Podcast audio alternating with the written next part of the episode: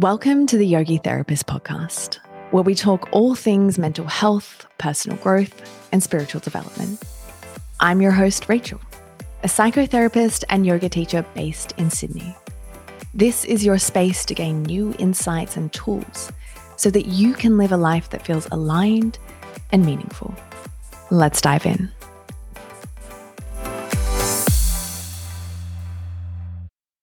Hello, and welcome to the second episode of the podcast. Today, I am so excited to introduce you to one of my favorite people in the whole entire world, my fiance, Bevan.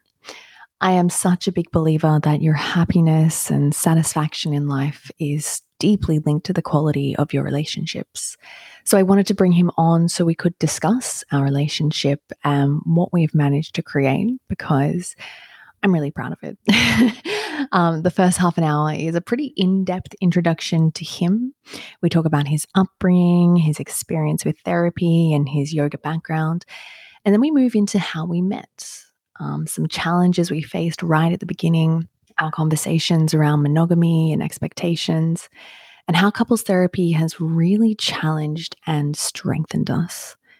So, here is a long and in depth conversation with Bevan Pfeiffer. Hi, my love. Hi. Thank you so much for being here and doing this for me and being my first guest. I um I'm so grateful that it's you that I'm doing this with. I feel a little bit nervous and a little bit uncomfortable and stretched and just having you be my first one just makes me feel like I can do this. Hey. like I always say, I always say, like, you're like my human Valium. You just make me feel calm and Mm. you make me feel like I have someone in my corner just rooting for me. So Yeah. I really appreciate you and I appreciate you doing this. How are you feeling about this? Um, first of all, I want to say I'm so proud of you. Um, I've known you've wanted to do this for a while, um, and you've kind of always put in the back burner. And uh, I think you went to Bali or something. Something called you to action, and uh, when you feel that call to action, you know you can't deny it.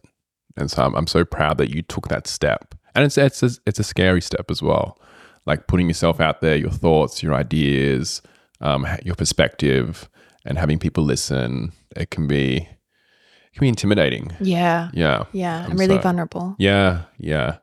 So I'm really happy that you've taken this step, and I'm just excited to be in the journey. So Yay. I know. yeah. So much of what we do is so aligned. And I think um, that's one thing that makes our relationship so beautiful is, you know, we have such similar, not only interests, but values that kind of tend to push us Hmm. in a sa- in the same direction. Yeah. Um, and it just feels so nice to have someone on my team and someone in my corner who is, um, who gets it. Yeah. Um, so I just feel like we're so like equally yoked like that. Mm, Yeah. mm. Yeah. Um, okay. Well, I think we should start by introducing you to people. So, a lot of people may know you. A lot of people may have been tortured by you in their yoga class.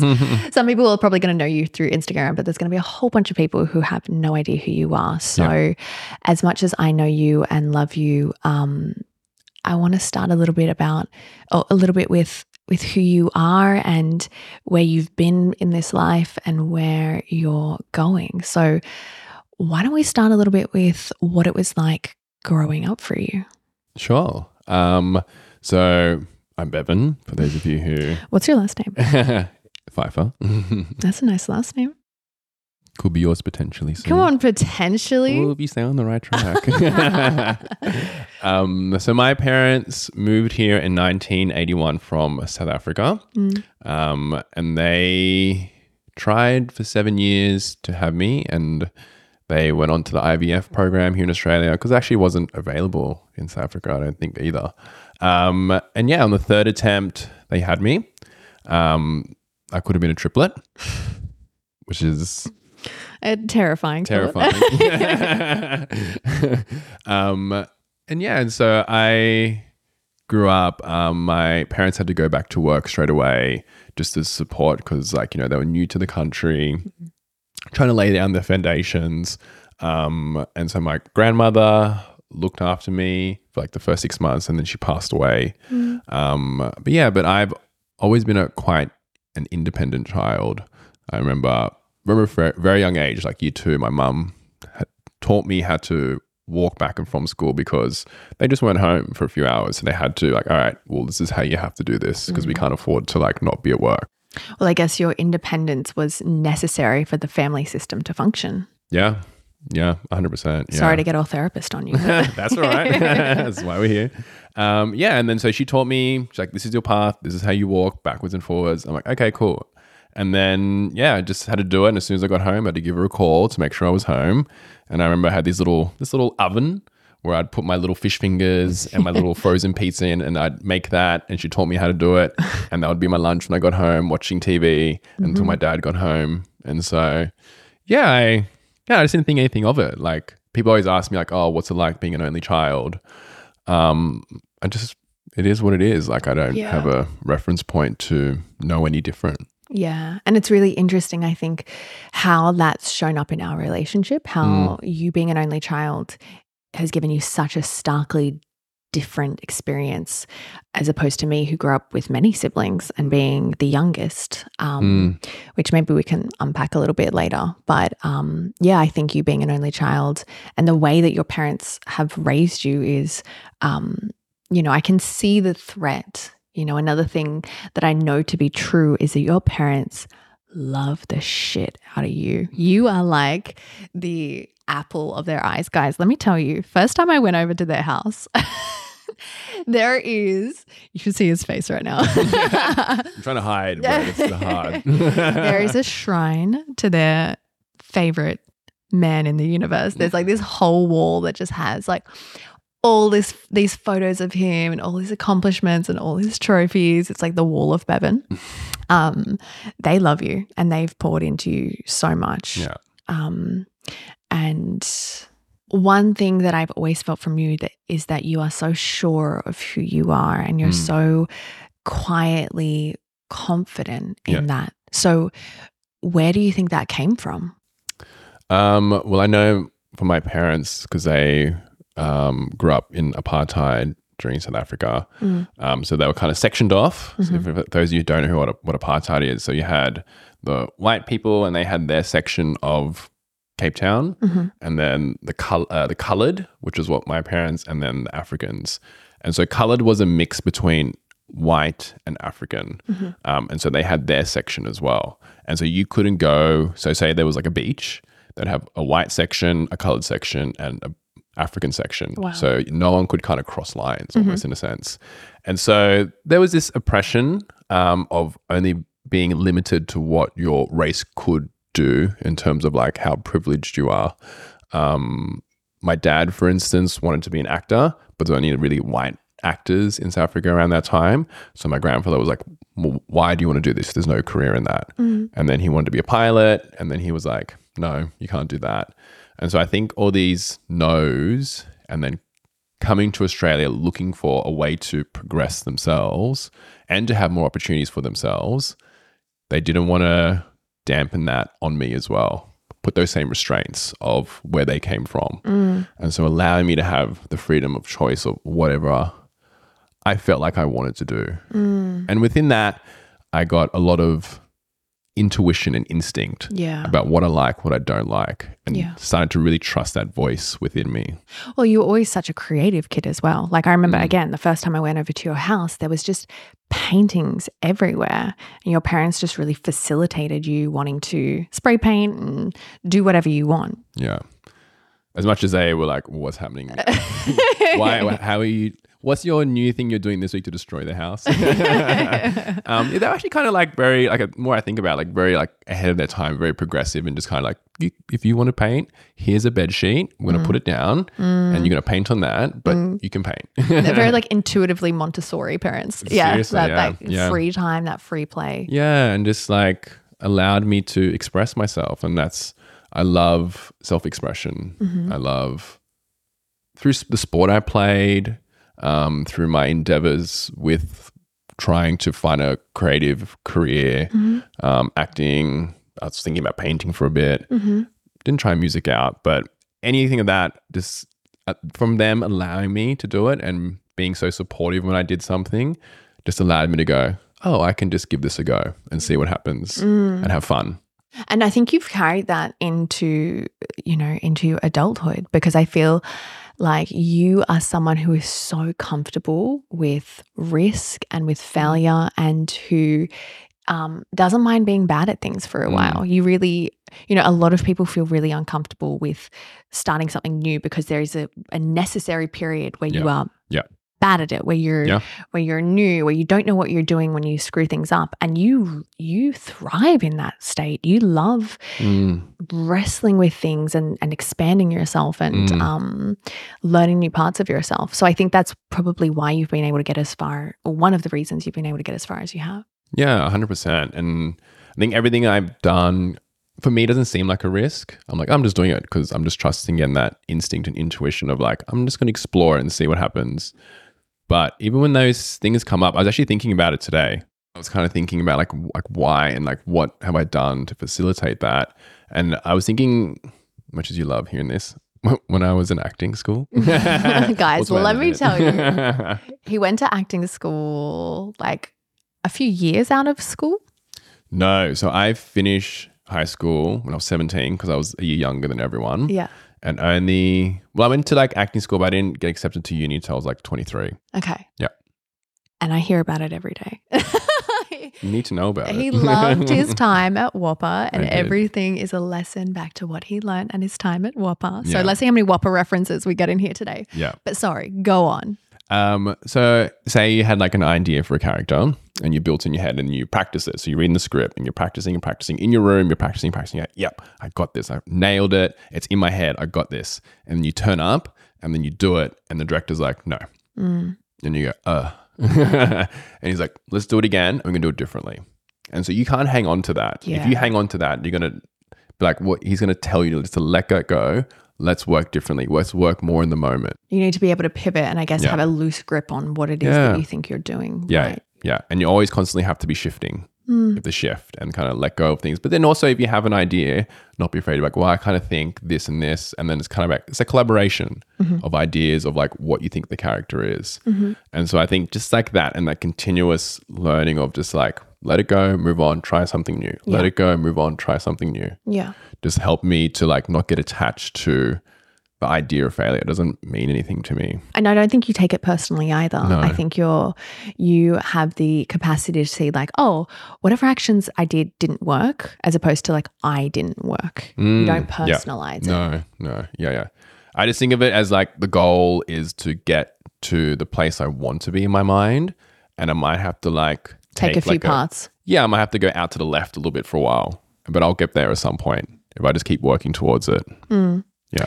So, how did you go from acting to yoga? So I traveled through Europe with some friends when I was 20. We got a van and then drove around Europe, which was absolutely amazing. Mhm. Um, Which is something all 20 year olds should do. They should definitely Absolutely, do that. go and travel. hundred percent. And then so um, I traveled around with my friends, and then I remember I was sitting on a beach, and then a friend of mine, I was just having this contemplation about what I want to do when I get back to Sydney, Mm-hmm. and she was like, "Why don't you try acting? I think you'd be really good at that." And I was like, "Sure, I'll give it a go." Mhm. And so when I got back, I applied for this course. It was like their last week of auditions. I got in, so it was like a six month course. And within that course, as part of like a physical warm up, there was yoga. And so I did yoga. And uh, with the yoga, I was like, oh my God, this is so amazing. I love this. And yoga wasn't really big at that time because that was like 15 years ago. So there wasn't much yoga anywhere. Mm. No, And yoga so- really only, I reckon, came into vogue in like 2007, I reckon. Yeah, something around there. Yeah. yeah. Yeah. So I was like, oh, I was like, how do I do more of this? And so I went to a Bikram hot yoga, ridiculously hot yoga. Ridiculously hot. And so I did that and I just fell in love with it. And I stopped because I was going to the gym at that time. So I stopped playing all the sports I was doing. I was just doing the gym. And I was like, I'm not doing this. I'm going to do yoga. And all my friends were like, what are you doing? Yeah. What is this ancient Indian weird Yeah. thing that you're doing? Yeah. And they didn't understand, like, why would you go to a room with 40 degrees for 90 minutes? With like carpeted floors, right? Oh yeah, it was so yeah, stinky. at that time they used to carpet put Yeah, carpet it on was the floors. Oh my god, stressful. and so then eventually you went on to do teacher training. Yeah. So I finished. So within went to uni, and then with uni, um, still doing the yoga. And then when I finished uni, I was like, okay, so what am I going to do? What am I going to do with my life when I get back? I could do yoga because I didn't want to get back to hospitality. I was like, yeah, hospitality. Hate working late at night. Just didn't vibe with it. Yeah. And so I was like, okay, I can do yoga, teach yoga, and also audition during the week. That was literally my thinking. So you were going to use it as a means to kind of support yourself while you Mm-hmm. were trying to act. Yeah, yeah. So there was no like, oh, it made me feel this way or that. It was purely just because I wanted more free time. Mm-hmm. Mm-hmm. And so I looked up, I was in Perth at the time. So I just Googled yoga Sydney and Body Mind Life and Power Living came up. Mm-hmm. And the only reason I chose Body Mind Life is because they had a part time course and I could do it on the weekends, which will keep my weeks free. And I was like, yep, cool. I'm doing that. And you did that with Noel Connolly. Noel Connolly and Kat Clayton. Yeah. And now you teach at BML. So you ca- you've come full circle. Yeah. Teacher BML. And then now I do the teacher training at BML you as do. well. So that's full full circle. So Yeah, you've yeah. ended up on the team that um that you went to one day. yeah. Yeah. Wow. And it, it feels so good. Like I love teaching. I love teaching yoga so much. I love, for me, it's like I can see the potential in myself for growth. And I also can see it within all of my students. Yeah. That's why I, I, I might teach like, I'm doing air quotations, harder class. Like I didn't see Okay, that is the understatement of the goddamn century. If you've ever been to his class, anyway, sorry, go on. I got a lot of things to say about this. But my, okay, my, I mean, someone actually asked me this the other day, like, what's your philosophy for your class? And I was Hmm, like, that's a good question. my philosophy is that I got as strong as I got to a level where I'm at, and it was through doing like drills, techniques, all these kind of stuff to get to where I'm at. And I know that that I was where you are at. Like all the students in the class that I teach, I've been in every single of those positions. Beginner, intermediate, and then looking to a way to kind of shift my practice. Yeah. I've been in all those places, in all those headspaces. And so for me, the way I'm teaching now is that I want to you to realize that there's growth Mm, and there's potential. and that you never arrive either. Mm, You know, you never finish yoga. no. you never, you never do. And I think there's always something to be learnt and unpacked. And that's not even about the asana. I think No. what I've found is, I would love to get your thoughts on this, is when you start, it's purely asana. Yeah. It's like, how the hell do I where where is my foot going? Like you want me to engage what? Mm, And once you've kind of got a basic hold on it, then you can start to bring in the pranayama, the breath side Mm. of it, the philosophy side of it. And then I think you you spend a few years trying to really advance and you're like, okay, Mm. I'm gonna do all these back bends and pinches and inversions and all this kind of stuff. And then I think you pull back and go back to basics. Mhm.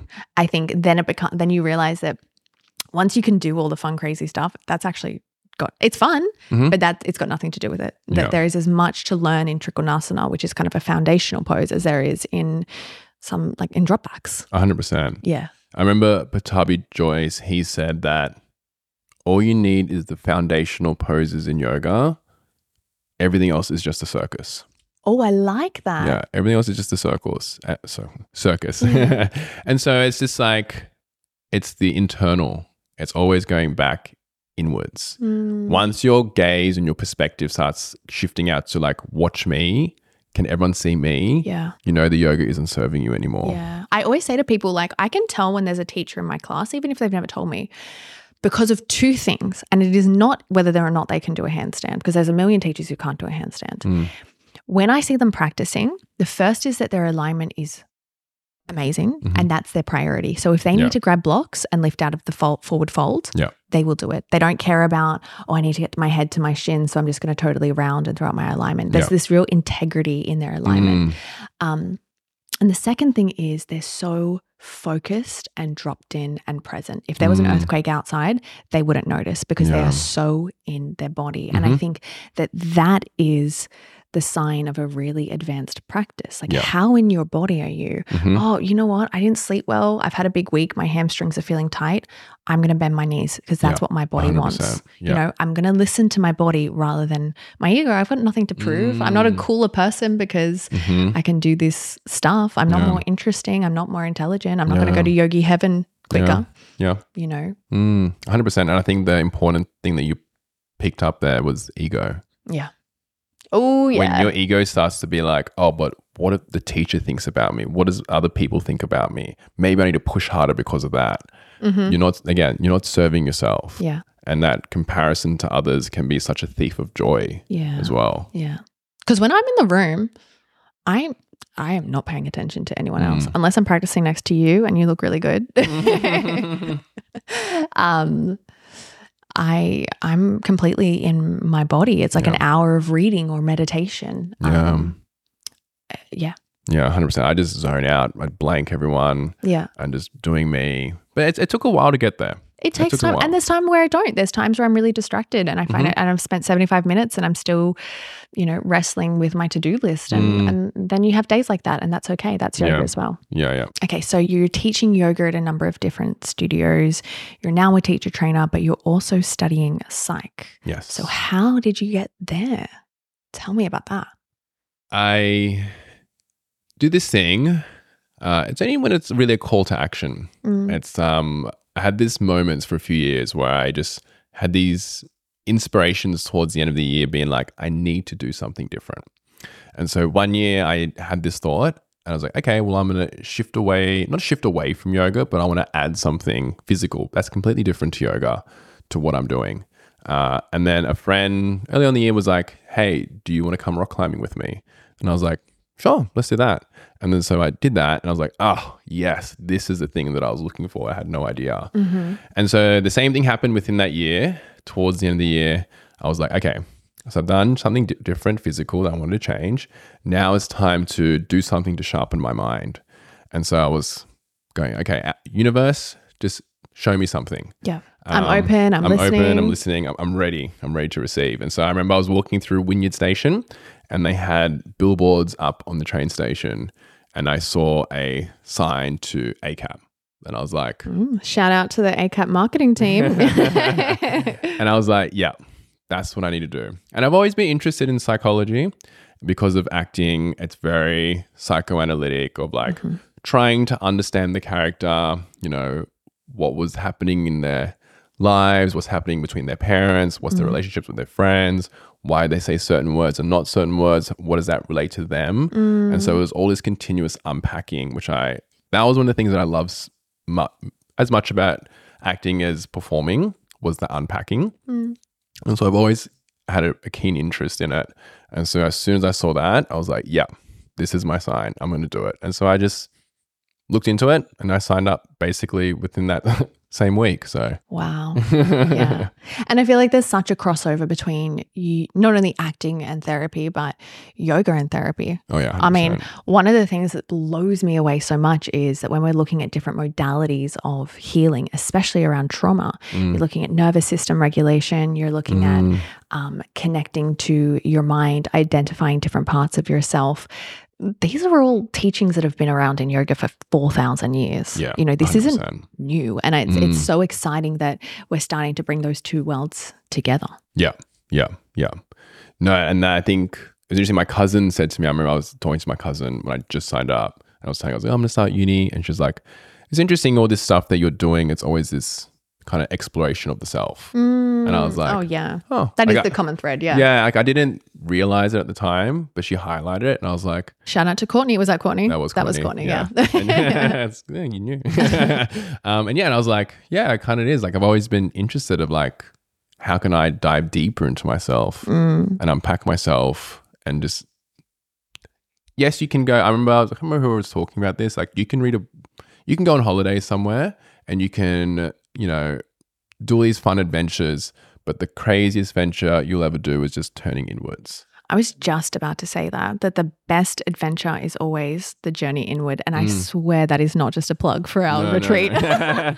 yes, our retreat is called the journey inward, but it's true. It's like you know, both of us have traveled quite extensively Mm. throughout our life, and honestly, some of the best places I've ever been are in meditations. hmm You know, or the things that I've I've learned about myself, or in conversations with people Yeah. Yeah. um, and that there is so much to learn exactly where you are. You Yeah. know, sometimes it's tempting to change the the our environment in order Mm. to create change, and sometimes, Mm. yeah, that really is Mm. important. But a lot of the work can be done inwardly. Yeah, 100%. And like, even think about like when you go on holidays, you always come back with an epiphany of something. Yeah. It's because you've had that time Yeah. that you're not running around to this job, doing this thing, doing that thing, but you're able just to sit.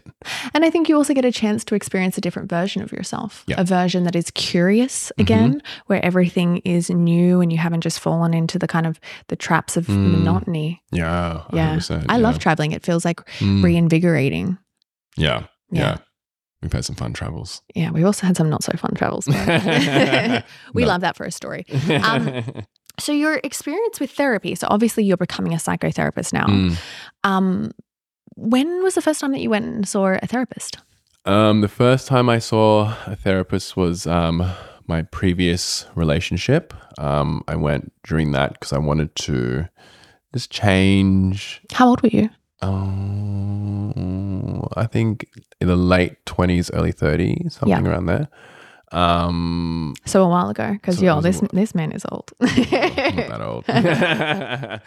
um, but yeah, so I went to went to the doctor, got the mental health plan, all that Yeah. kind of stuff, and then went. And yeah, it was this woman who was also South African, had no idea. Mm. Um, and yeah, it was good. Like I found some interesting stuff out about culture. We s- focused a lot on culture and the difference of culture, especially within a relationship, Mm. and the culture I was brought up with, and the culture like you know my partner was brought up with, and how that can kind of clash sometimes. So that was interesting. Mhm. That was interesting to unpack that. But yeah, it was like it was it was okay experience. Like I never was like, oh, that was so deep and made me really find those shifts within me. Yeah. Um, and it wasn't until I that, that relationship kind of fell apart that I went to another psychologist, Mm. and there was this guy, and he didn't really focus on CBT too much, but he was kind of just more interested in like me Mm. and unpacking what I'm bringing to the table. And yeah, and then I got a lot of insight from him. I remember there was one thing that you told me that I was like, oh my gosh, that is such a good, like, kind of reframe and probably kick in the ass that a lot of, Mm. especially guys, need. Mm. Um, can you share it? Because I'm going to absolutely butcher it if I try and share it. Yeah, I remember him because I was like having issues dating. Well, let me pull back because what is it that you were looking for and what is it that you were finding when you were Mm. dating? I decided that I wanted to be more open and honest with my experience of dating and kind of lean away from um, just like playing games, all that kind of stuff. I was like, nah, I don't want to do this anymore. Mm. So, what does that look like to me? What did you want? You wanted a long term partnership. Mm, yeah, I was very like, okay, I want this, and this is what I want to get. Yeah. I was very like adamant, and I'm just want to like be that okay because guys can be an internal, eternal. They can be the eternal Peter Pan.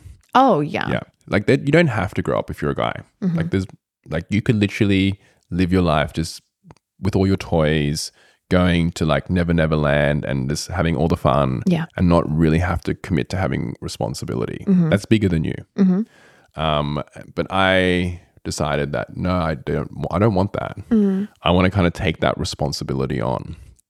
I want to share my life with someone, Mm. and so I went to him and I told him this, and I was like really annoyed with the, all the dating apps. Which you know, if you're single, Mm. it's it's it's a complete nightmare. Yeah. it can be quite arduous. I think that's the. It can yeah, it's a bit of a grind. Yeah. Um, and he said to me, like, if you think about this, right, you want someone who's smart, intelligent, beautiful, all these things. hmm A lot of those women are probably in relationships. And I was like, okay. Yeah, because that's they're like, pretty desirable. yeah. and So that's like, So there's probably competition for them already. yeah. hmm Uh, so that's like a big portion of who you want is out of the, out of the game. hmm And I was like, okay. And then then you decide all these other factors if they don't line up like your pie is getting smaller and smaller and smaller and smaller until you find like this little needle in a haystack. Mm. and i was like okay. But it was like it was very real. It's a real thing. And so what was he what was he implying by that? he was implying what i kind of took away from it was just know that you are it might take you longer than what your expectations like it was kind of lowering my expectations in a good way. Mm-hmm. I think i was like i need to find someone like tomorrow Mm. and like I need to find it now. And I think through that conversation, it made me realize okay, I need to maybe be a bit more patient, Mm-hmm. but also know what I want. And if those red flags come up to things that I don't agree with or don't see of being like they don't align with me, my values and all that, just be like, that's okay. I don't need to pursue this. Mm-hmm. And like we all in are in those positions when we meet someone and we're kind of like, oh yeah, maybe, Mm. maybe Close enough. close enough, maybe. And it's like this wrestle of like the maybe. Mm. Um, and I just that, that doesn't serve you. But I think it's I think it's difficult because I think like yes, be very clear about what it is that you want and at the same time make space for things to unfold organically and don't hold so tight to that list that you become rigid and you Mm-hmm. Miss out on good opportunities. Yeah. Because I know especially like a lot of women, they can tell you they're like build a bear dream man, Mm. but they're not actually making space for Mhm. humanity. They're not making No. space for perhaps being surprised by what they need. You know, sometimes we think we know what we need, and um, it's not until we have a different experience that we go, "Oh, I didn't know that about myself. I Mm. actually really value this." And so I think I'm not to invalidate what you're saying. I think it's Yeah. absolutely true. Be really intentional and clear, and at the same time, stay open. Yeah. Yeah. Well, I kind of think it's like if your red flags are unreasonable red flags. Well, I guess it's your non-negotiables, right? Yeah. Yeah. If they're like unreasonable, like oh he didn't wear a specific type of shirt. Yeah. Have you ever come across that where a girl like rocked up, looked down at your shirt, and walked away?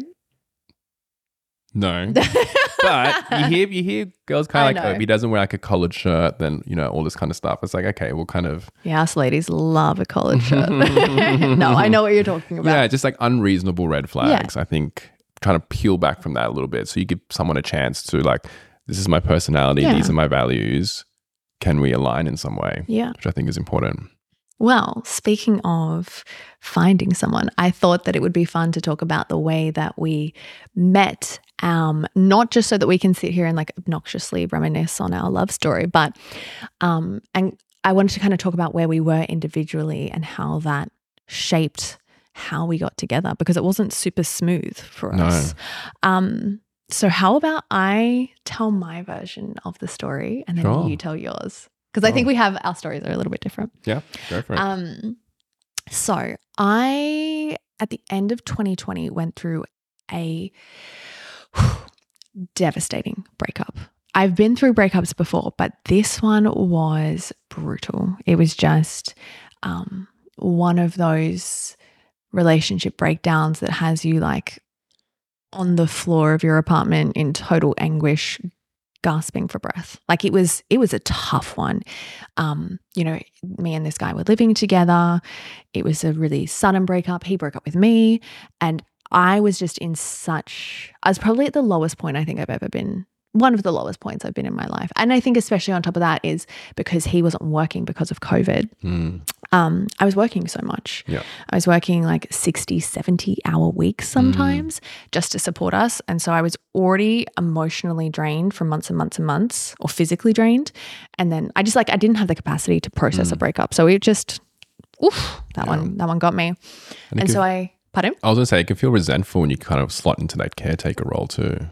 Yeah. Yeah. I, I mean, I don't want to, I don't necessarily want to um, talk about him Sure. just out of respect to him. Yeah, I think yeah, he's yeah, yeah. a good person. I just, you know, um, but yeah, so that's where I I was and I moved in with my sister and her partner and I think that was a really big thing for me as well because I look at them and they have such a beautiful healthy relationship and I watch the way that my now brother-in-law they just got engaged hey Welcome, Diego.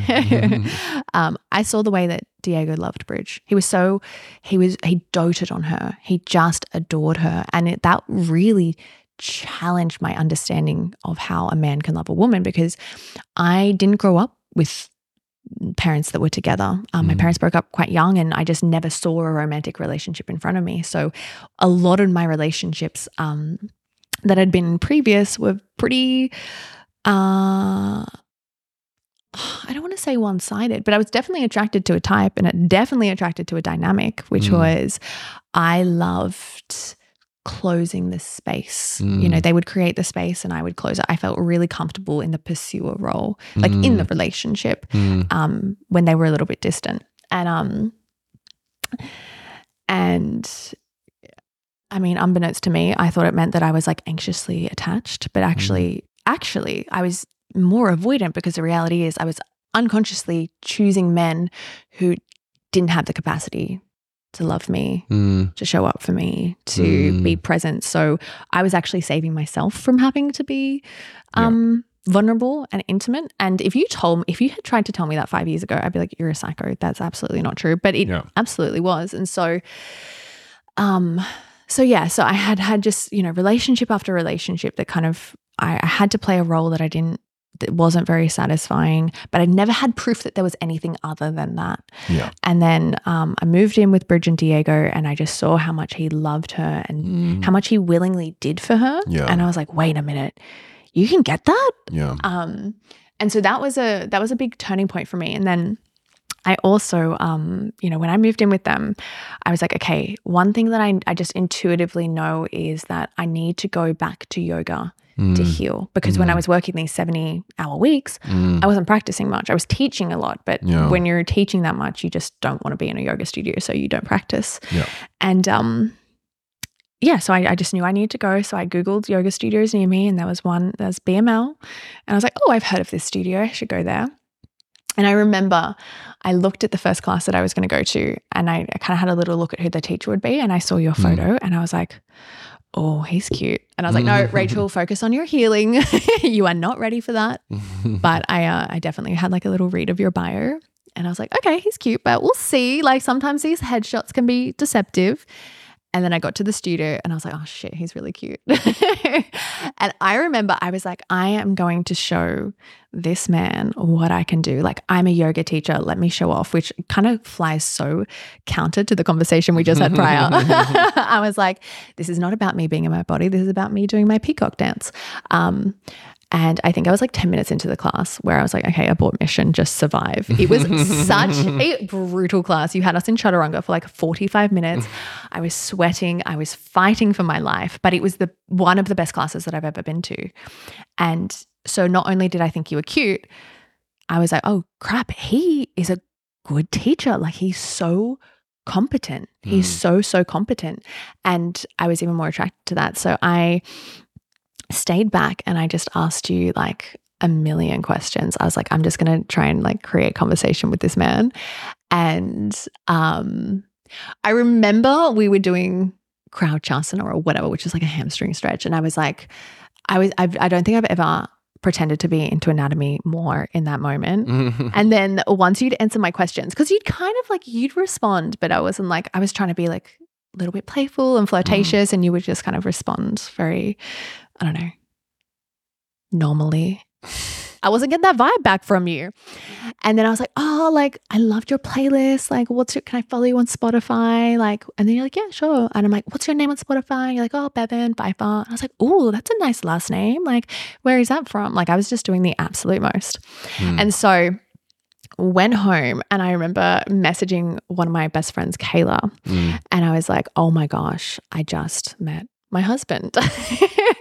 and I was like, I went to this guy's class and she's like, oh, who is it? And I showed her your profile and she was like, oh, I know him. Like, I go to his class. Yeah, he's amazing, blah, blah, blah. Mm. And so from then on out, like, you became my husband. So, like, I'd always be like, hey, I'm going to my husband's class. Talk to you later. Um, and I tried a few more times. I felt like I tried a few more times to have a chat to you, but I felt like I was getting nothing. And after like two or three classes, I was like, you know what? He probably has a girlfriend. I don't want to be that creepy person that hangs back after class and like just gets weird because I've had that like Yeah. where, where guys kind of stay back and they ask you all these like asana questions and you're like I know where this is going. As soon as like they're done asking about a down dog they're like so uh, what are you up to tonight? I'm like no. Um and so I was like okay he probably has a girlfriend leave it. So I went off and I just dated and I just continued to go to your class. And um, then one day I look on my phone, I get this notification on Hinge saying, like, Bevan has liked your profile. And I jumped out of my seat because I was like, how many Bevans are there in Sydney? And I clicked on it and it was you. And I was like, oh my God, I immediately screenshot it, sent it to Kayla, like, babe, get ready for the wedding. It's coming. and then we went on a date. And I was like, dude, I've been trying to hit on you for so long. yeah.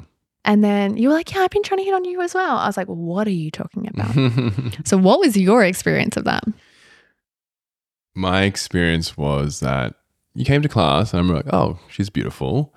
And uh, did the class, and then you're asking those questions afterwards. And I just thought you were literally just asking questions. And like, Yo, I was making jokes about Beyonce. It was the conversation went far away from Krounchasana. like for me, like, because I teach and it's mostly women who come to my classes. yeah. And I don't ever want to come across as like the creepy yoga teacher guy. Yeah. You're really so- boundaried, which I respect in theory, but was very annoying getting in the way of my plans. And so I just want to like treat everyone equally. And like if they ask a question, I'm just going to respond. And like for me, it was like, okay, well, I don't know what your intentions are. Yeah. And over time, let's see what happens. And so like I made an effort. Like next time you came into class, I was like, oh, hey, Rachel, how are you? And you kind of just gave me a little bit more of a cold shoulder. And I was like, Did oh, I? okay. You did. Do you know what? You I was nervous. I was so nervous. I was just like, oh my God, I like him so much. Like, play it cool. I don't know. You know, I'm so bad at flirting. I was just, uh, I don't know. I don't know what I was doing. But also, you said that you tried to add me on Facebook, I did, but I but I didn't like it. I didn't accept No. it for a few days. So you withdrew it. I withdrew it. but and who then- checks Facebook? I know. I'm very old school. uh, well, I couldn't find you on Instagram. yeah. Yeah, I think you because you have like three different names, so Yeah. it, it was hard. It was hard to find. The, the artist formerly known as Rachel, is like to Okay. call her. okay. well, no, also, I remember I I found you on Instagram, but I didn't want to follow you because I was like, that'd be too keen. Oh my gosh. we could have saved ourselves a lot of suffering if I had just done that. Yeah, and then like I remember, yeah, you came to a class, and then after that class, you just disappeared, and I was like, oh, okay. Do you know why though? Okay, I remember Kayla and I were going to go to your progressive class and we decided to meet out the front of the studio. And as soon as she saw me, she just burst into laughter. She was like, I have never seen someone so dolled up for a yoga class. Like I had full makeup. I was wearing this tiniest little sports bra that I could find. I was like going for it. oh god, I love that. and you came in and you gave me an assist. He gave me this assist. I was like sitting on the floor and I was folding forward and touching my toes. And guys, he comes up behind me and he places his hands on my lower back and he starts rubbing his thumbs up my spine. And I was like loving it. I was like, oh my God, we are officially married. I'm completely pregnant right now. Like the, the plan is working. I was like in love with it. But then, so I, you, you did that. I said thank you. And then the next, that week, I had surgery.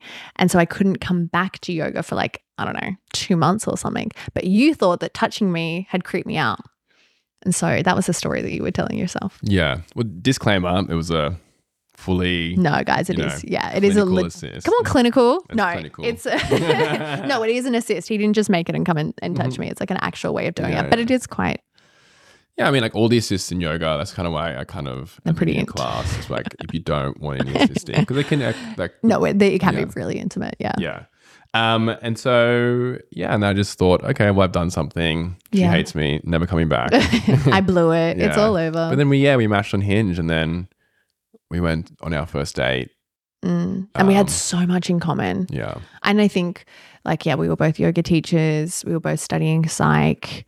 Um, and the conversation just flowed so easily, Mm. even though I was so nervous because I'd been hyping myself up for like six months. yeah.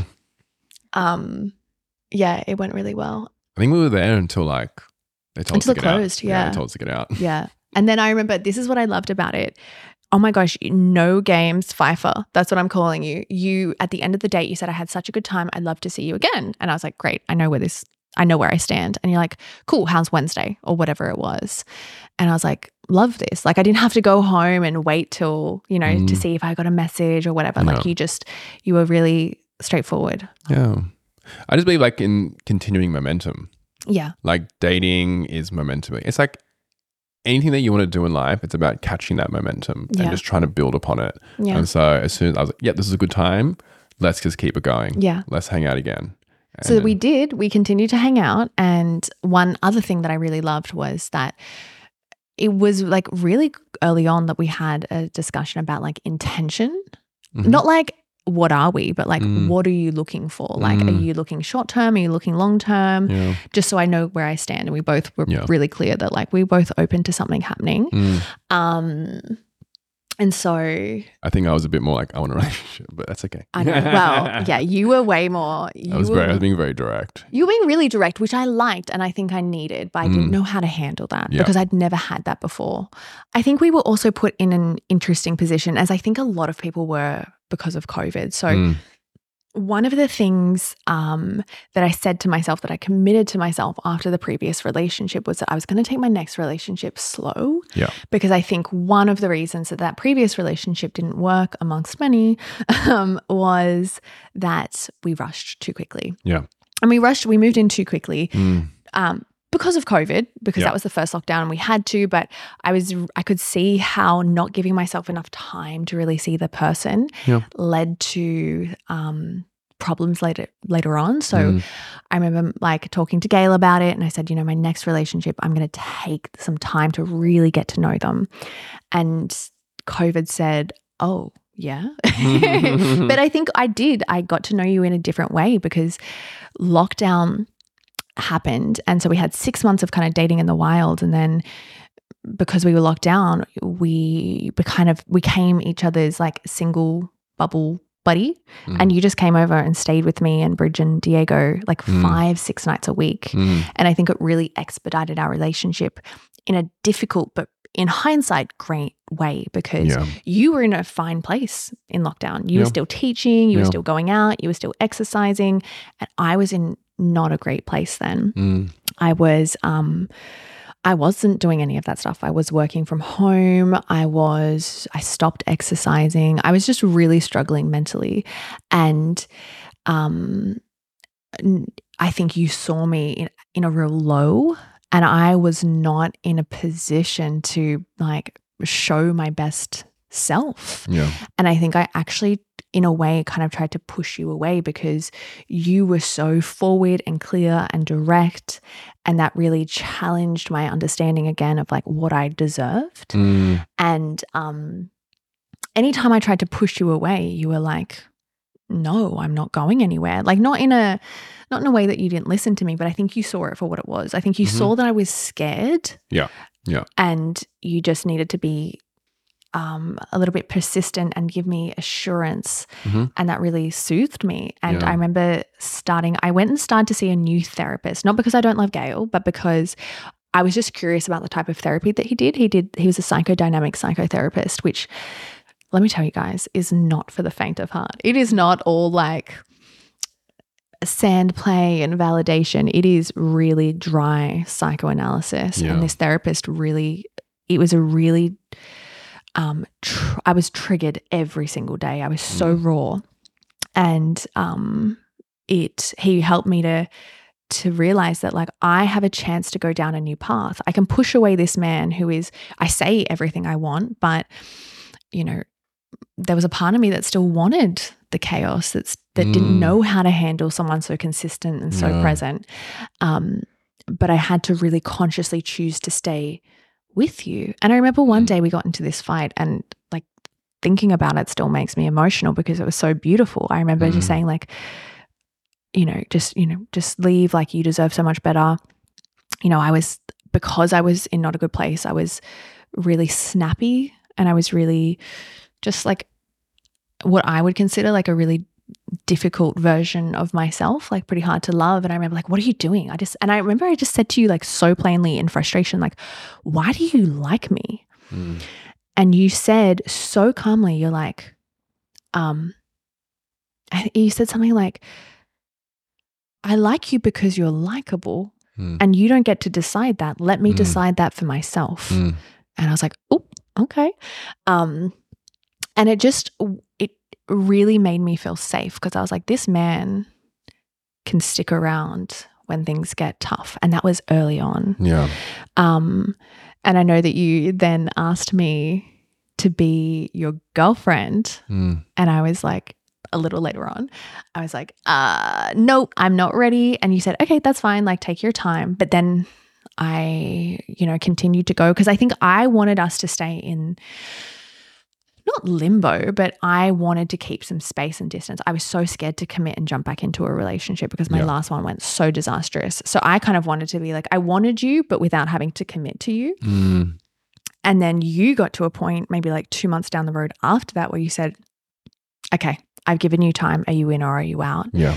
And I remember being really angry at you because I wanted to keep the distance. But I also knew that if I said no, I would lose you and then that would be a a loss. And so I said, okay, I am stepping two feet in to this Mm. thing and I'm going to give it a shot, you know, and it's not like I'm at that point I was like marrying you and or anything. Like I still obviously could, you know, backtrack if it turned out, you know, terribly, but Yeah. um that was big for me. Mm. And so I remember um I remember that night because we couldn't go out for dinner. I was like, okay, the I we're, we're going to be official, so I'm going to make it a whole thing. And I like laid down a rug on my bedroom floor and I like got pizza and a bottle of wine and I was like, "Bevan, you can ask me out again." and you're like, "No, you have to ask me out." I was like, "Uh-uh, you can ask me out again." You're like, "Oh, do you want to be my girlfriend?" I was like, "Yes, I do." Um, but that night we was we had a really long, deep conversation about why why we were going to step into a committed relationship and what we wanted that to look like. Yeah. Get really clear about what is a what do you want from a romantic relationship? Like, okay, Mm. you've told me that you want a long term partnership. Like, do you want to get married? Mhm. Do you want to have kids? Like, what's your rough timeline? Like, do you want it Mm. now or do you want it in in the future? Mm. what are your expectations you know what's your idea of monogamy what are your idea Mm. of boundaries you know Mm. like even just small things like okay you know men that i had been with previous do you expect me to block them on instagram or like Mm. what's what are your expectations around monogamy um Yeah. and i got really clear i was like okay so i want us to go on one or two dates a week Mm. like I don't want us to just stay, you know, in this lockdown situation where you come over and we just watch TV and Mm. chat. Like I want us to do things together. I want you to meet my friends. I want you to get really involved in my friends and my family. Yeah. Um, you know, the days we aren't together, I want a good morning text and a good night text. You know, we were really, really clear. Like I wanted to be like, hey, this is how I like to be loved. Mm. Can you do that? Mhm. And then I think you said the same thing as well. Mm. Um, what can you remember any of the things that you said? Um, I remember for me, it was I was wanting to make a point that if you ever wanted to see your friends or you needed that or exercise, whatever you need to do to kind of fill up your own cup, I Oh, want yeah. you, I want you to do that. Like I was like, you go do that. I don't even think it was a want. I think it's a need. Yeah, but like I'm not going to stand in your way. Yeah. I'm not going to be like, oh no, we have something else. I'm like, no, no. If that's a priority for you, Yeah. have that. I think we've uh, we've both been really big on watering our own gardens and Mhm. not making the other person responsible for our happiness. Yeah. Like, yes, our relationship is a big part of our happiness, but Mm, on top of that, I also need to pour into my friendships. yeah, I also need to keep myself fit. I Yeah. need to have challenge. I need to have a meaningful career. Like this relationship cannot be my everything. yeah, And so, yeah, like, and I think that's to this day. Like, Mm. if you ever want to go out with your friends, I'm like, go, go and connect with with guys and have that Mm. different energy. And, Mm, um, you know, because I think what I've found is like when I connect with my girlfriends, it satisfies a part of me that can't necessarily be met in the relationship. Mhm. You know, like I have the most amazing female friendships, yeah, and female friendships are just, you can't, there's nothing else like them. Yeah. You know, as much as you are just the most amazing partner,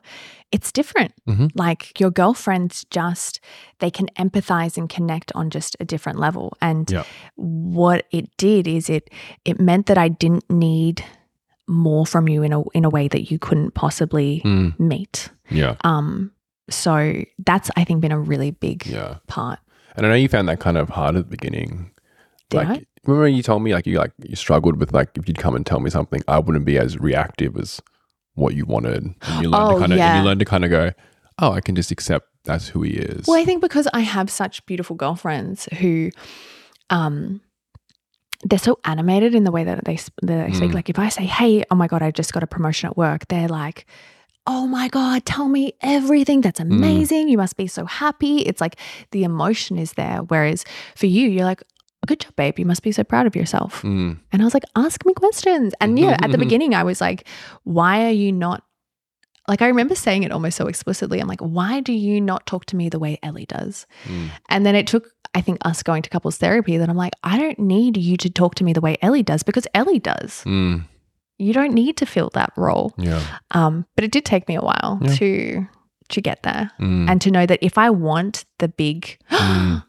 then go to the people that will give me that. yeah. Yeah. You know yeah. that that's you serve me and love me in in a different way. Yeah, yeah.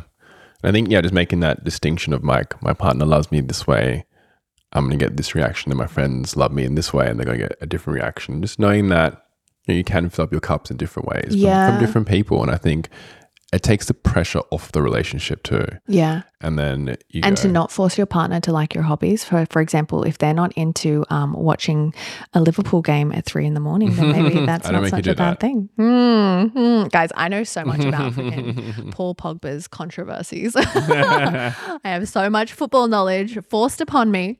That's right. I watched Selling, Selling Sunset Yeah, last he has night. watched so- Something Sunset with there me. you go. yeah, but you made commentary the whole time. It did not feel supportive. Well, you make commentary and I watch football all the I time. know. so. Okay. All right. Well, if we're going for the tit for tat, let's do this. um, But I think yeah, it's important to know that I think Esther Perel says that like we make our partners everything. Oh they have to be our, you know, Our our, best partner, friend, our our- confidant, as she says. um, but, but I think it's it's important to be like you can't put that pressure on your relationship and so much expectation as well. oh my gosh. And then yeah. once you release that, you can just enjoy the person and who they are. And I think it makes the relationship lighter. You know, I remember one thing she said hit me, and she said, you know, historically, our soulmate was God. Now that a lot of people don't have a God or a relationship to a God in their life or a higher power, they turn to their partner and they say, You be my divine connection, you be my Mm. spiritual essence. And when I realized that you didn't need to be my soulmate, that I could Mm. still have that deep spiritual connection with God, Mm, it I felt the the pressure lift and I felt Mm. like I could just love you for who you are and what you can give me and not expect you to fill the needs that historically a village used to Yeah, to yeah, fulfill. yeah. Um so yeah, so we we were really intentional about that. We Mm. we dated and that first year I think as always was a lot of trial and error. I think Mhm. it took us a while to kind of find our feet mm, in in a relationship and i think a really big part of that was couples therapy yeah. oh my gosh 100%. couples therapy is such a um is such a foundation for us i think early we went we started going quite early on i think about a year into our relationship It was on our one year anniversary. We decided we need to go. our one year anniversary was not a romantic night it we, was had a, we had a big fight. we had a big fire on the right side of the street in Surry Hills. in Surry Hills. Yeah. If you're in Surry Hills, you would have seen that couple. We were that couple We were- fighting on the side of yeah, the street. yeah. It was, but it, things had to blow up because Mhm. what happened was we weren't communicating well. Mhm. And I think I'm so glad that it blew up and it got so bad that we're like, okay, we need to figure something out because this is make or break. Yeah. And what was happening was I felt like I was explaining an issue and I wasn't being heard. So, Mhm. for example, I would say, like, um, uh, I'm just trying to think of an example. Like, I feel like you don't do as much around the house, which that is not a problem that we've ever had. But um, I would say something like that, and you would Mm. say, "Oh, so you don't think I'm a good partner? You don't think Mm. I do anything for this relationship? You don't even Yeah. want to be with me?" And I'm like, "Where the hell did you get that from?" I Yeah. said A, and you've it's not that like you've heard B, you've heard Z. Like Mm. you've gone from one extreme to another, and I felt like I wasn't being heard, and like you weren't listening. Mm. And so we were just having the same conversation over and over again. And we decided, okay, this is not working. We need like a third party. We need like a referee to kind of be like, okay, this is where you're going wrong and this is where you're Mm. going wrong, which is how we found the best couples therapist in the whole entire world, Sharlene Towns. Is that that's her last name, right? I think so. I know it starts with T. She's the barefoot therapist and she is just incredible. She's amazing. Oh. Um, She practices really holistically. yeah, a lot of somatic work. inner child work, child shadow work. work. I mean, she's already booked out. She's- Yeah, I was going to say we almost shouldn't talk about her because guys, like we can barely get an appointment with her these days, but she's just incredible. she's amazing. I will link her in the show notes if you want to check her out. But Yeah. we um it was so funny. I remember our first session.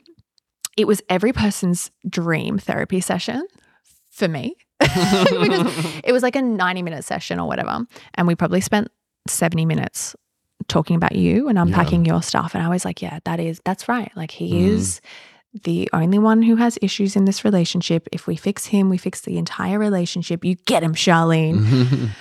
That lasted all of one session. The next session, the spotlight was turned on me. And I was Yeah. like, whoa, what is this? How dare you? Um, but she just, I think she really helped uh, helped you to realize in that first session, you know, what was going on for you internally in Mhm. conflict, you know. Yeah. Um, if you want to talk about that. Yeah, like for me in conflict, it was twofold. One was because of acting for 10 years. Is that a WAAPA reference? That is another one. No. because of acting for 10 years, I was so used to being in conflict.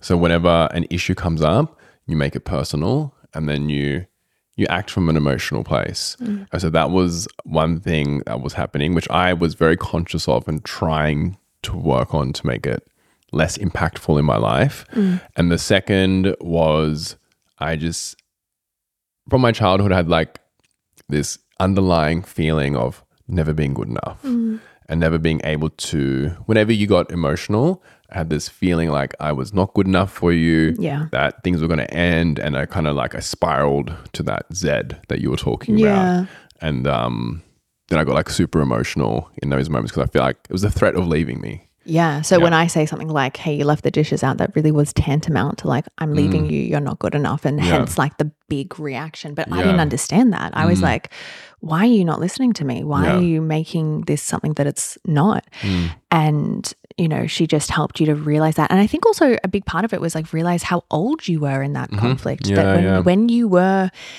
having that big reaction, you were actually like emotionally about seven or eight.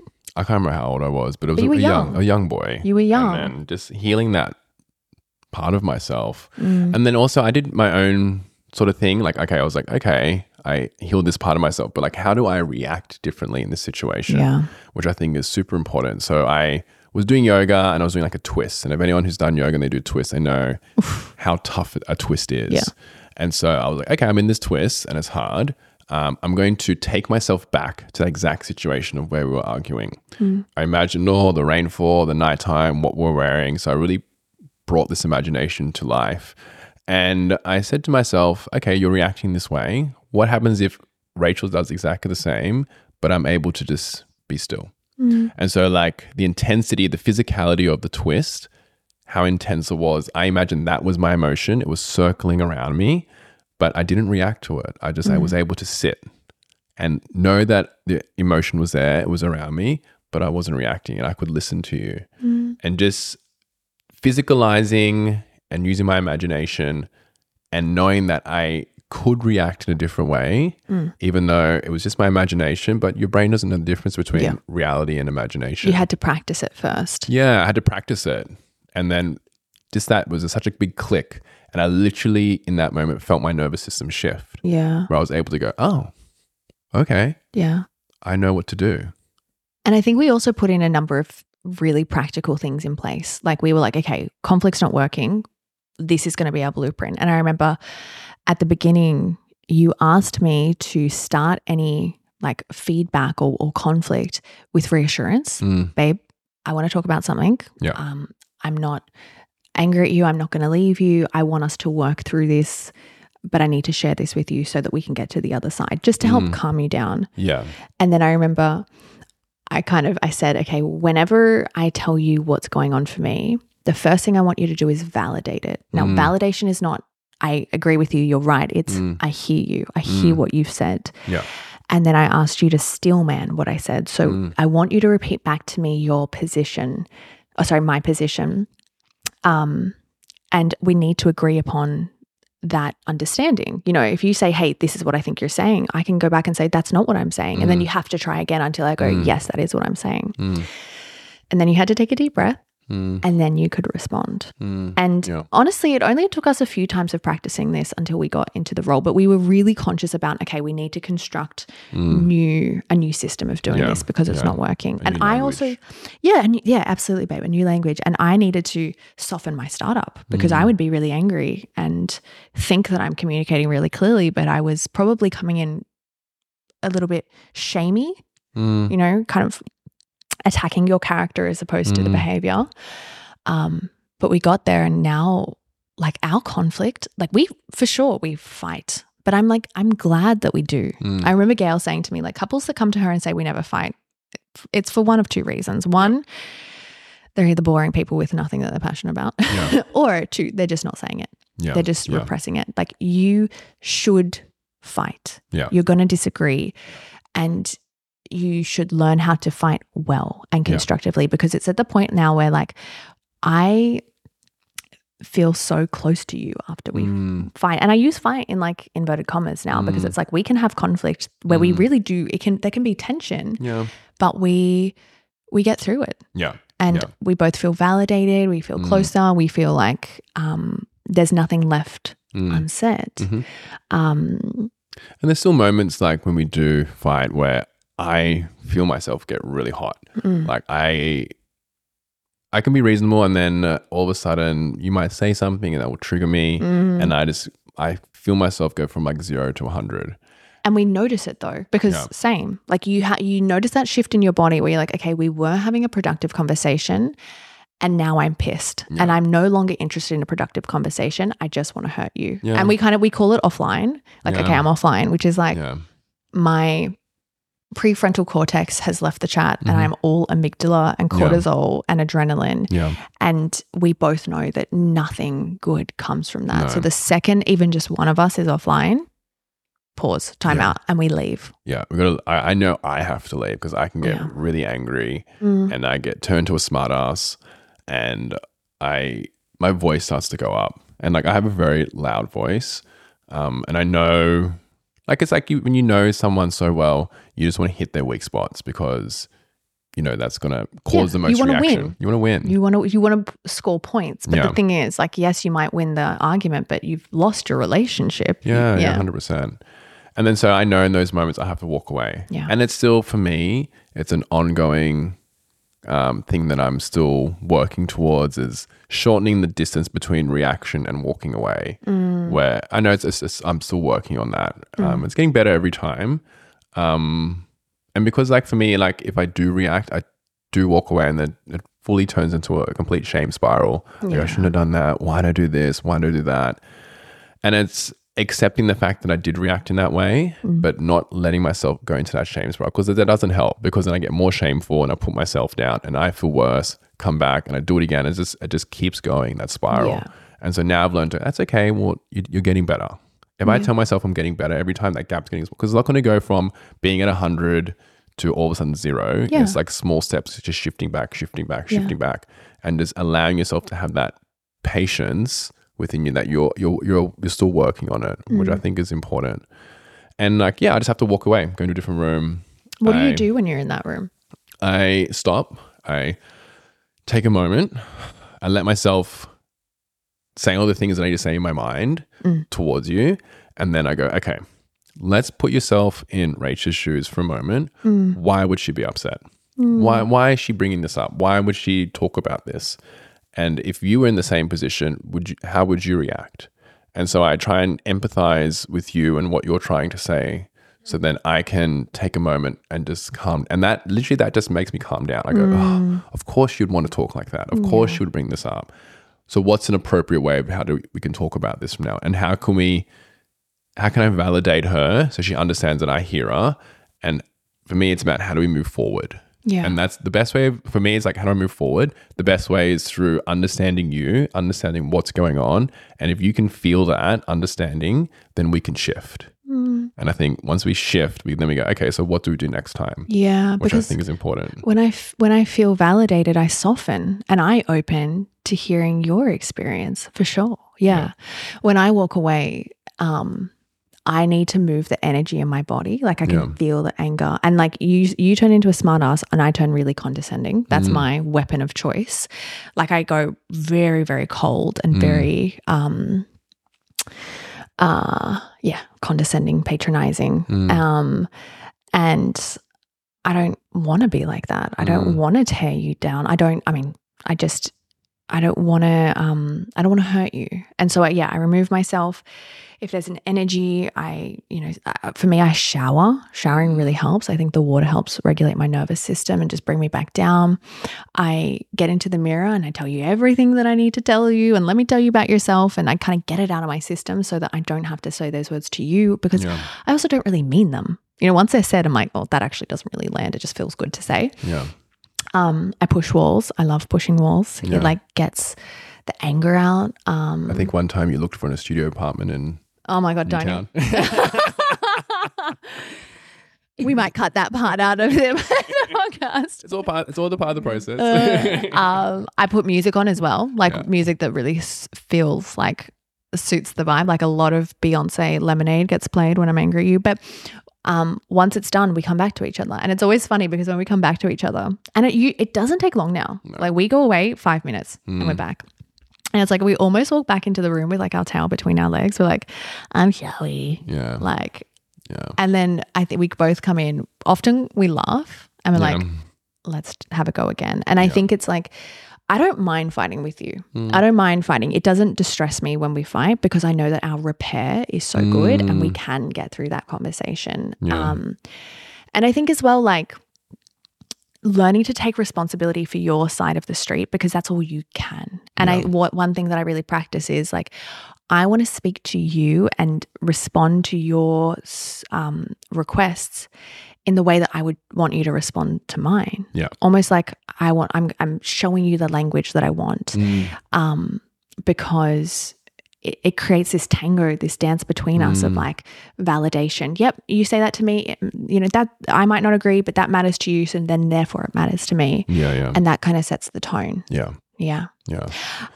yeah. Come on. Oh no, I was gonna say the thing. The big thing that you said was apologizing. Oh, oh, I think you Constantly. have to come back and each party take responsibility for Yeah. what has happened, even if and it just even if you don't feel like it was a lot, just hearing like I'm sorry for the way I've acted. It was not well.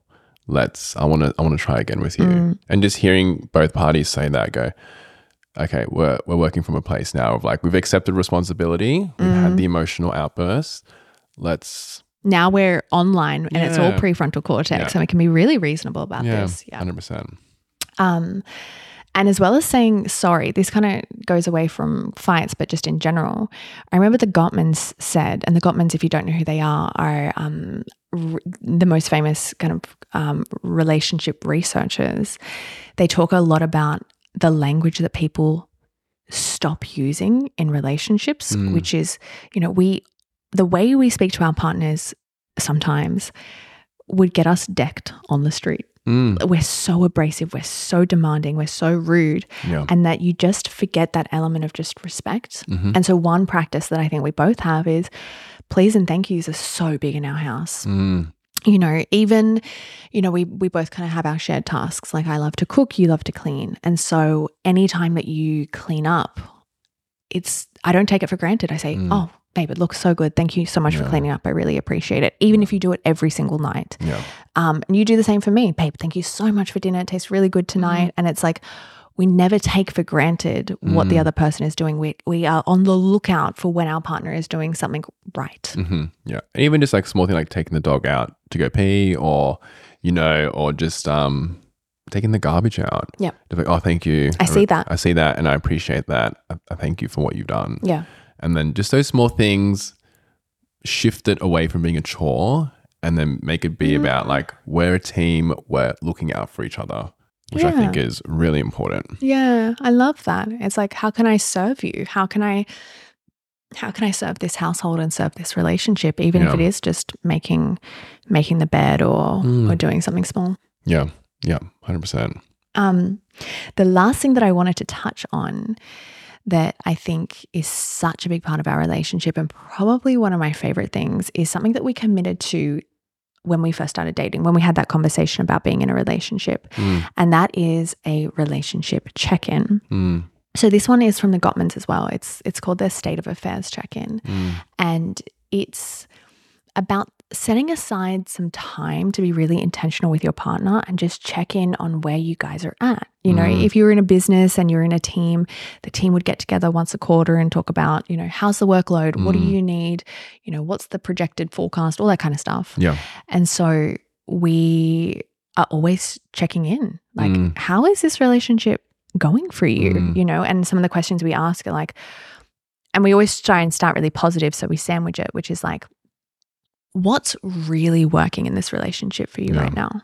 You know, and just to kind of start by having that shared moment of of joy and connection and Mm. um success Mhm. you know especially like you were saying before like okay i feel like we fought better this month Yeah. not that we're fighting every month No. mind you but um yeah and then we might go into like is there anything that feels unresolved is Mm. there anything that you haven't said Yeah. you know is there any withholds is there Mm. something that's sitting in the back of your throat that Yeah. even if it's as small as it may be that is sitting within you that you can start to feel resentment coming Mm. up and and can we bring it onto the table and kind of like penetrate it with um dialogue Mm-hmm.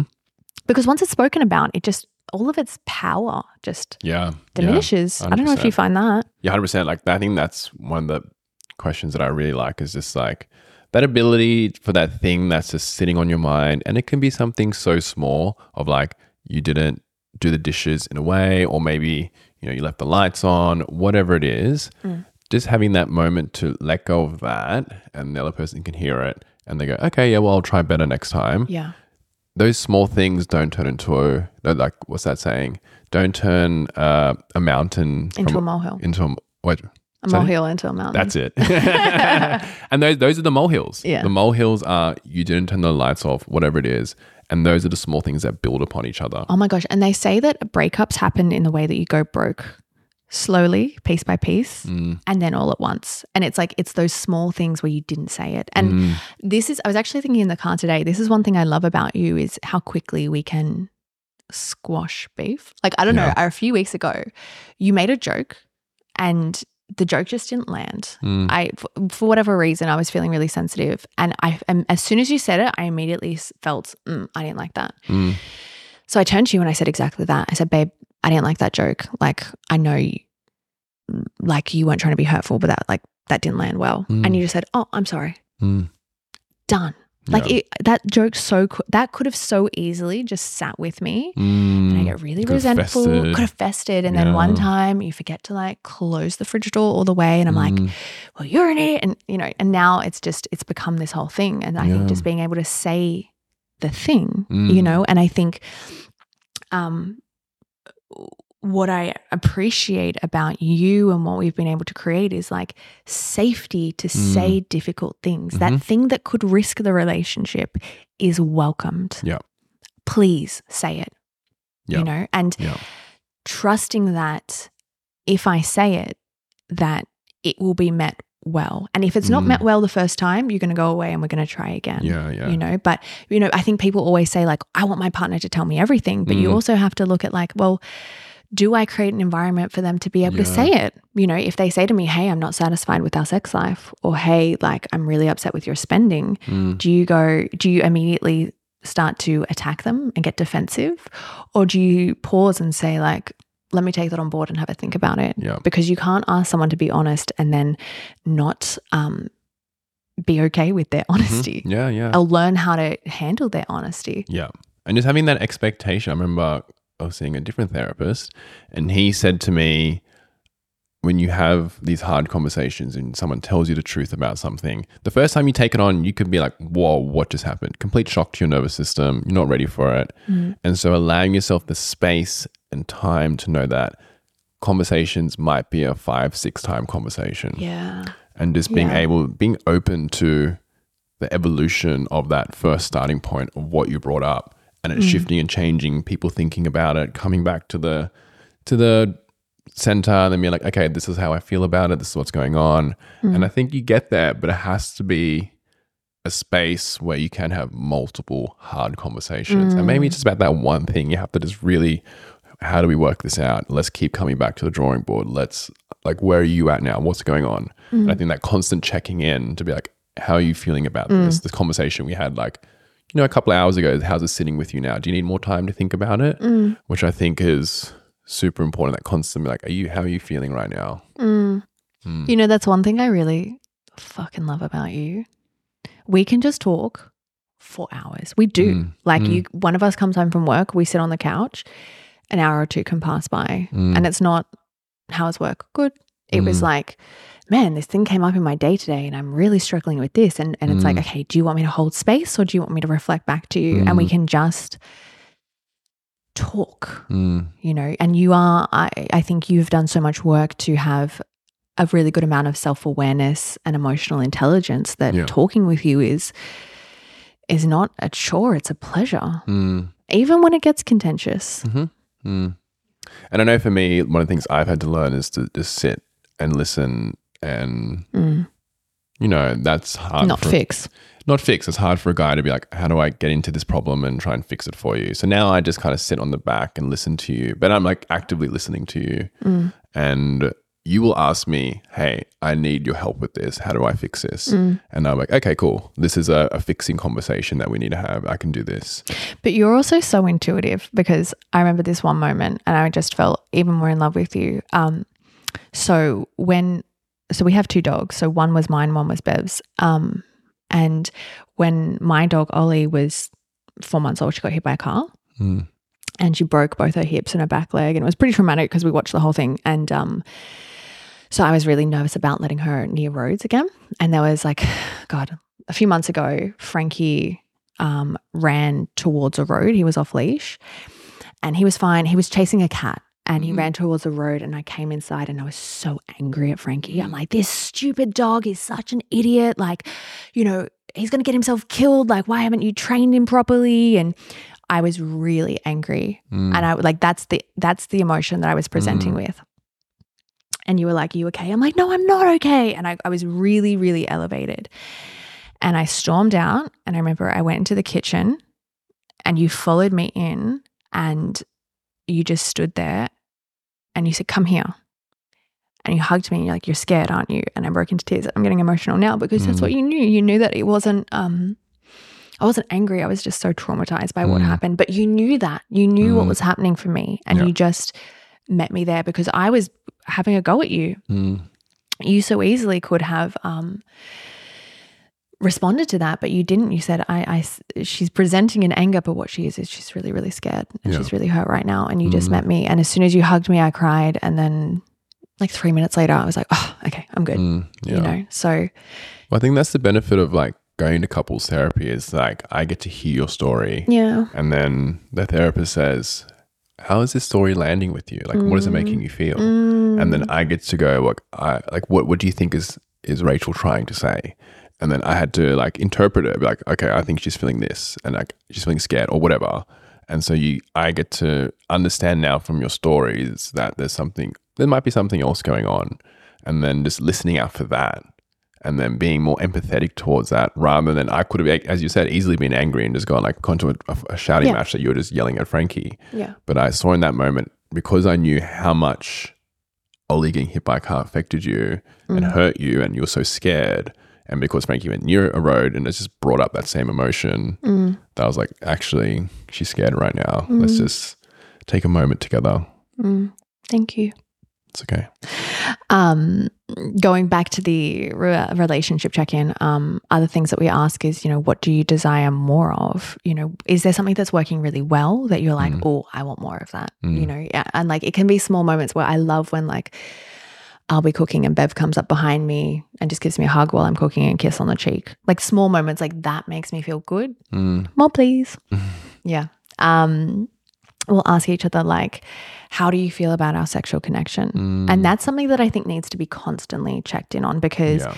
libido changes with life when you're Mm. busy at work, when Mm. you are stressed, when Yeah. good things are happening, you know. And being able to talk about sex. Yeah. This is working well. This isn't working well. What are we going to do? I'm sick of Mm. this. You've done it too many times. You know, I want to Mm. try this. Mm.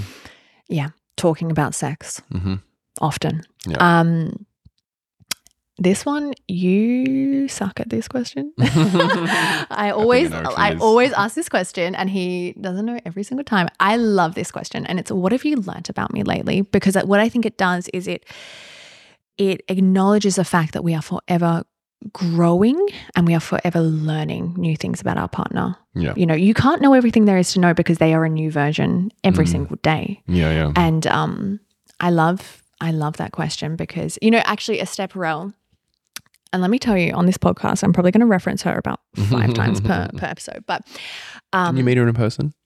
I met her in person. I did, and I was such a creep. I just like anyway. Um, she says that you know sometimes people get married and they say, okay, cool, they're mine, work's done. But instead, we should think of a relationship, even a marriage, as at best, you've loaned that person out with an Mm. option to renew. Mm. And at, whilst that might make anxious people terrified, I think what it does is it, it means that um, you have to consistently water the garden of your relationship. Yeah. You don't get to take it for granted Yeah. because when you take it for granted, it will slowly die. It's kind of like saying, oh, I watered my cactus like eight months ago. It should be fine. I gave them that one compliment. Mm. You know, yeah, we went out for our anniversary. And it's like, not every single day I wake up and I say, how am I going to make this man feel loved? Mm. What can I do? Yeah. And it's the small things like, okay, you're tired. I'll take the dogs down today. All good. Yeah. And I won't even say it. You know, I don't, it's not because I'm like, hey, just FYI, I did this for you. It's like, Mm. I want to show you that I love you, Mm. not just tell you. Mm. And another question that we end on, which I really like, is um, what are you most excited for about us this month? Mm. You know, what, where are we going? What have we planned for the future? Yeah. Um, Bev and I love to do things together. We go to comedy a lot. Yeah. We go to the theater a lot. We go, we've just started doing like sauna and cold plunge together. Getting better. Let me tell you guys. Uh, Can I? Okay, I'm going to rat on you. we did cold plunge and I am forever cold. Like I have a core body temperature of like negative 17. And I did the cold plunge for the first time and I didn't know, I thought I would be really bad at it. And I was weirdly good at it. I was like, okay, this isn't as, isn't as bad as I thought it would be. Bevan jumped in, went, "Huh," and jumped out 10 seconds later. And do you know what this man says to me? He goes, it's because your your background's Irish and mine's African. I can't handle it. I was like, get in the goddamn pool. You're exposed. You're literally. Oh you're literally exposed to cold twenty four seven, hmm and I'm just in heat. That's how I roll. You're in heat, are you? Good to know. Um, I wanted to end today's podcast with a question. And Sure. and the reason I wanted to do this is because I really love how open we both are to giving each other reassurance. Yeah. I think I remember growing up with the belief that that you shouldn't have to ask for reassurance. Like I'm being needy if I need Mm. him to tell me that I look pretty or if Yeah. Yeah. you know he likes me. And actually I realized, oh, I can just ask him to do that for me whenever I need it and vice versa. And so I wanted to end today um, by asking, and I want to answer it in return. What do you most love about me? I love how considerate you are um, and how thoughtful you are as well. So it's kind of like the two kind of intertwine with each other. So, say for instance, if I have had a big day of teaching and I come home and I'm like completely exhausted because like teaching is a lot of like giving energy. Yeah, it's a big outpouring. Oh, big outpouring. I'm holding space for people. Um, there's a lot of energy I need to give. And so if I come home, you're like, yep, you sit down. I'm going to give you dinner. I'm like, you just chill out. Like, I just like that feeling of being taken care of in that moment. Mm. Because in that moment, I'm just like, oh, Yeah. I'm just like so depleted. you got nothing left in the tank. Yeah, I got nothing. And you see that. And so that thoughtfulness and that consideration of being like, I'm not going to ask him to do more, but I'm going to try and help him regain some energy back. Yeah. And I think that just that just makes me like love you even more. Just like you see that moment. I think it's just like seeing that little moment and being like, I see that. I'm going to help you. Mm, Yeah. I think it's, I remember Brene Brown saying that like relationships are never 50 50. Mm. Like people are always at different stages in their life. Mm. And there's days where I'm like, oh, I've had a good day. I'm feeling pretty content. Yeah. And there's days where I'm like, oh, I've got nothing left in the tank. And it's like, I, I can come home and you're like, okay, Rach has got Mm. 10. Yeah. I'm going to do 90 because Yeah. I got that. yeah. Yeah. You know, like how can we meet each other um, in the middle and make it work for tonight? Because yes, I'll do that for you some nights, but you're going to do this exact same thing for me other other nights. 100%. Yeah. Um, I think she does like a thing where she's like, her and her partner, they walk in and I feel like they do feel something. It's like, hey, babe, just so you know, I'm at 20 right now. mm. And she goes, okay, well, I'm at 80. Let's do this. Or she says, okay, he says, I'm a 20. And then she says, me too. What are we going to do so we don't kill each other tonight? Yeah. You know, Yeah. because yeah, it's not always going to be even. Mm, yeah. Yeah. Yeah. Um, and how do we make sure that we don't take our life out on our relationship? You know, a Mm. difficult conversation with my boss should not be your problem. You know what Yeah. I mean? Yeah. 100%. Um, all right, can I answer the question for you? sure. Go What do I love most about you? okay, I want it to be two things. Yeah.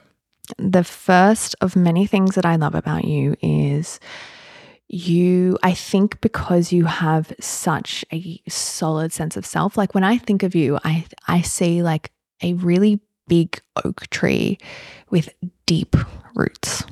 You're so stable and so solid and so fruitful um, and unshakable. And I admire that. And you really um, showed me how to find that for myself. Like, I remember when we first met, I worked so much. Mm. Like, I would work and burn myself out. And once I was burnt out, I would pause and take a holiday and then get straight back into it. Yeah.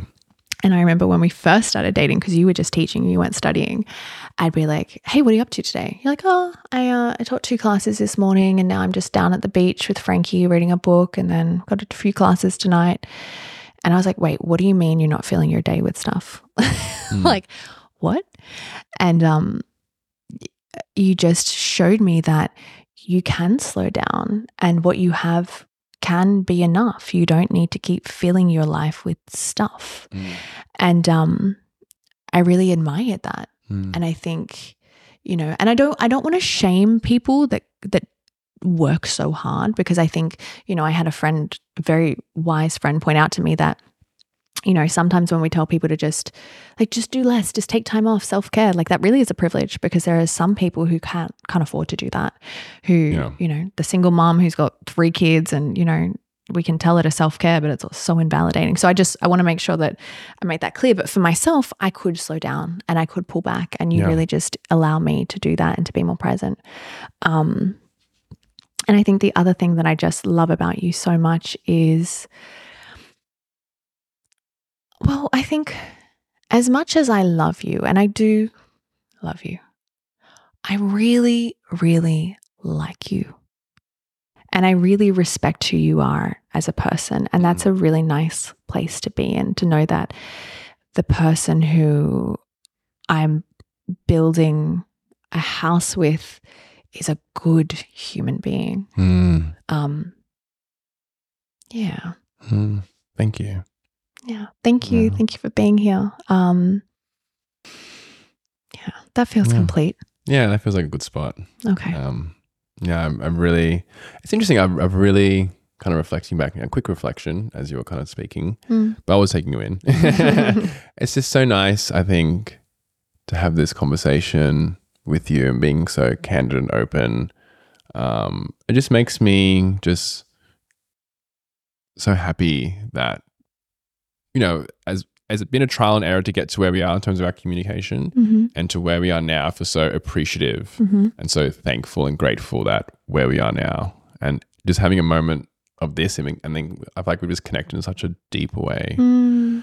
And so I'm yeah, just like it's keeps adding those layers and keeps adding those that depth of love towards you Mm. just by having something like this. So thank you.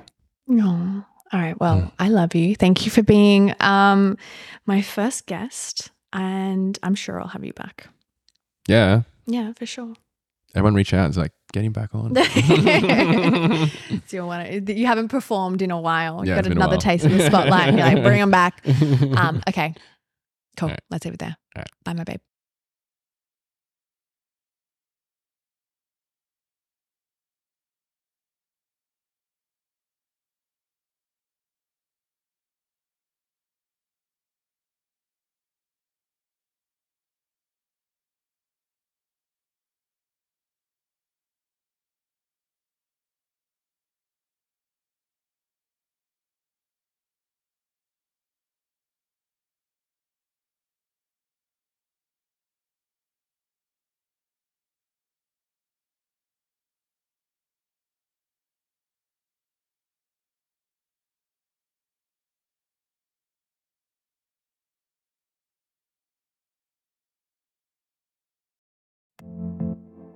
Thank you for listening to the Yogi Therapist podcast. If you enjoyed what was discussed today, then consider subscribing and leaving a review. Check out the show notes for any additional information about what was covered here today. And you can find me at theyogitherapist.com.au or on Instagram at yogitherapist underscore for more information on me and my therapy. Until next time.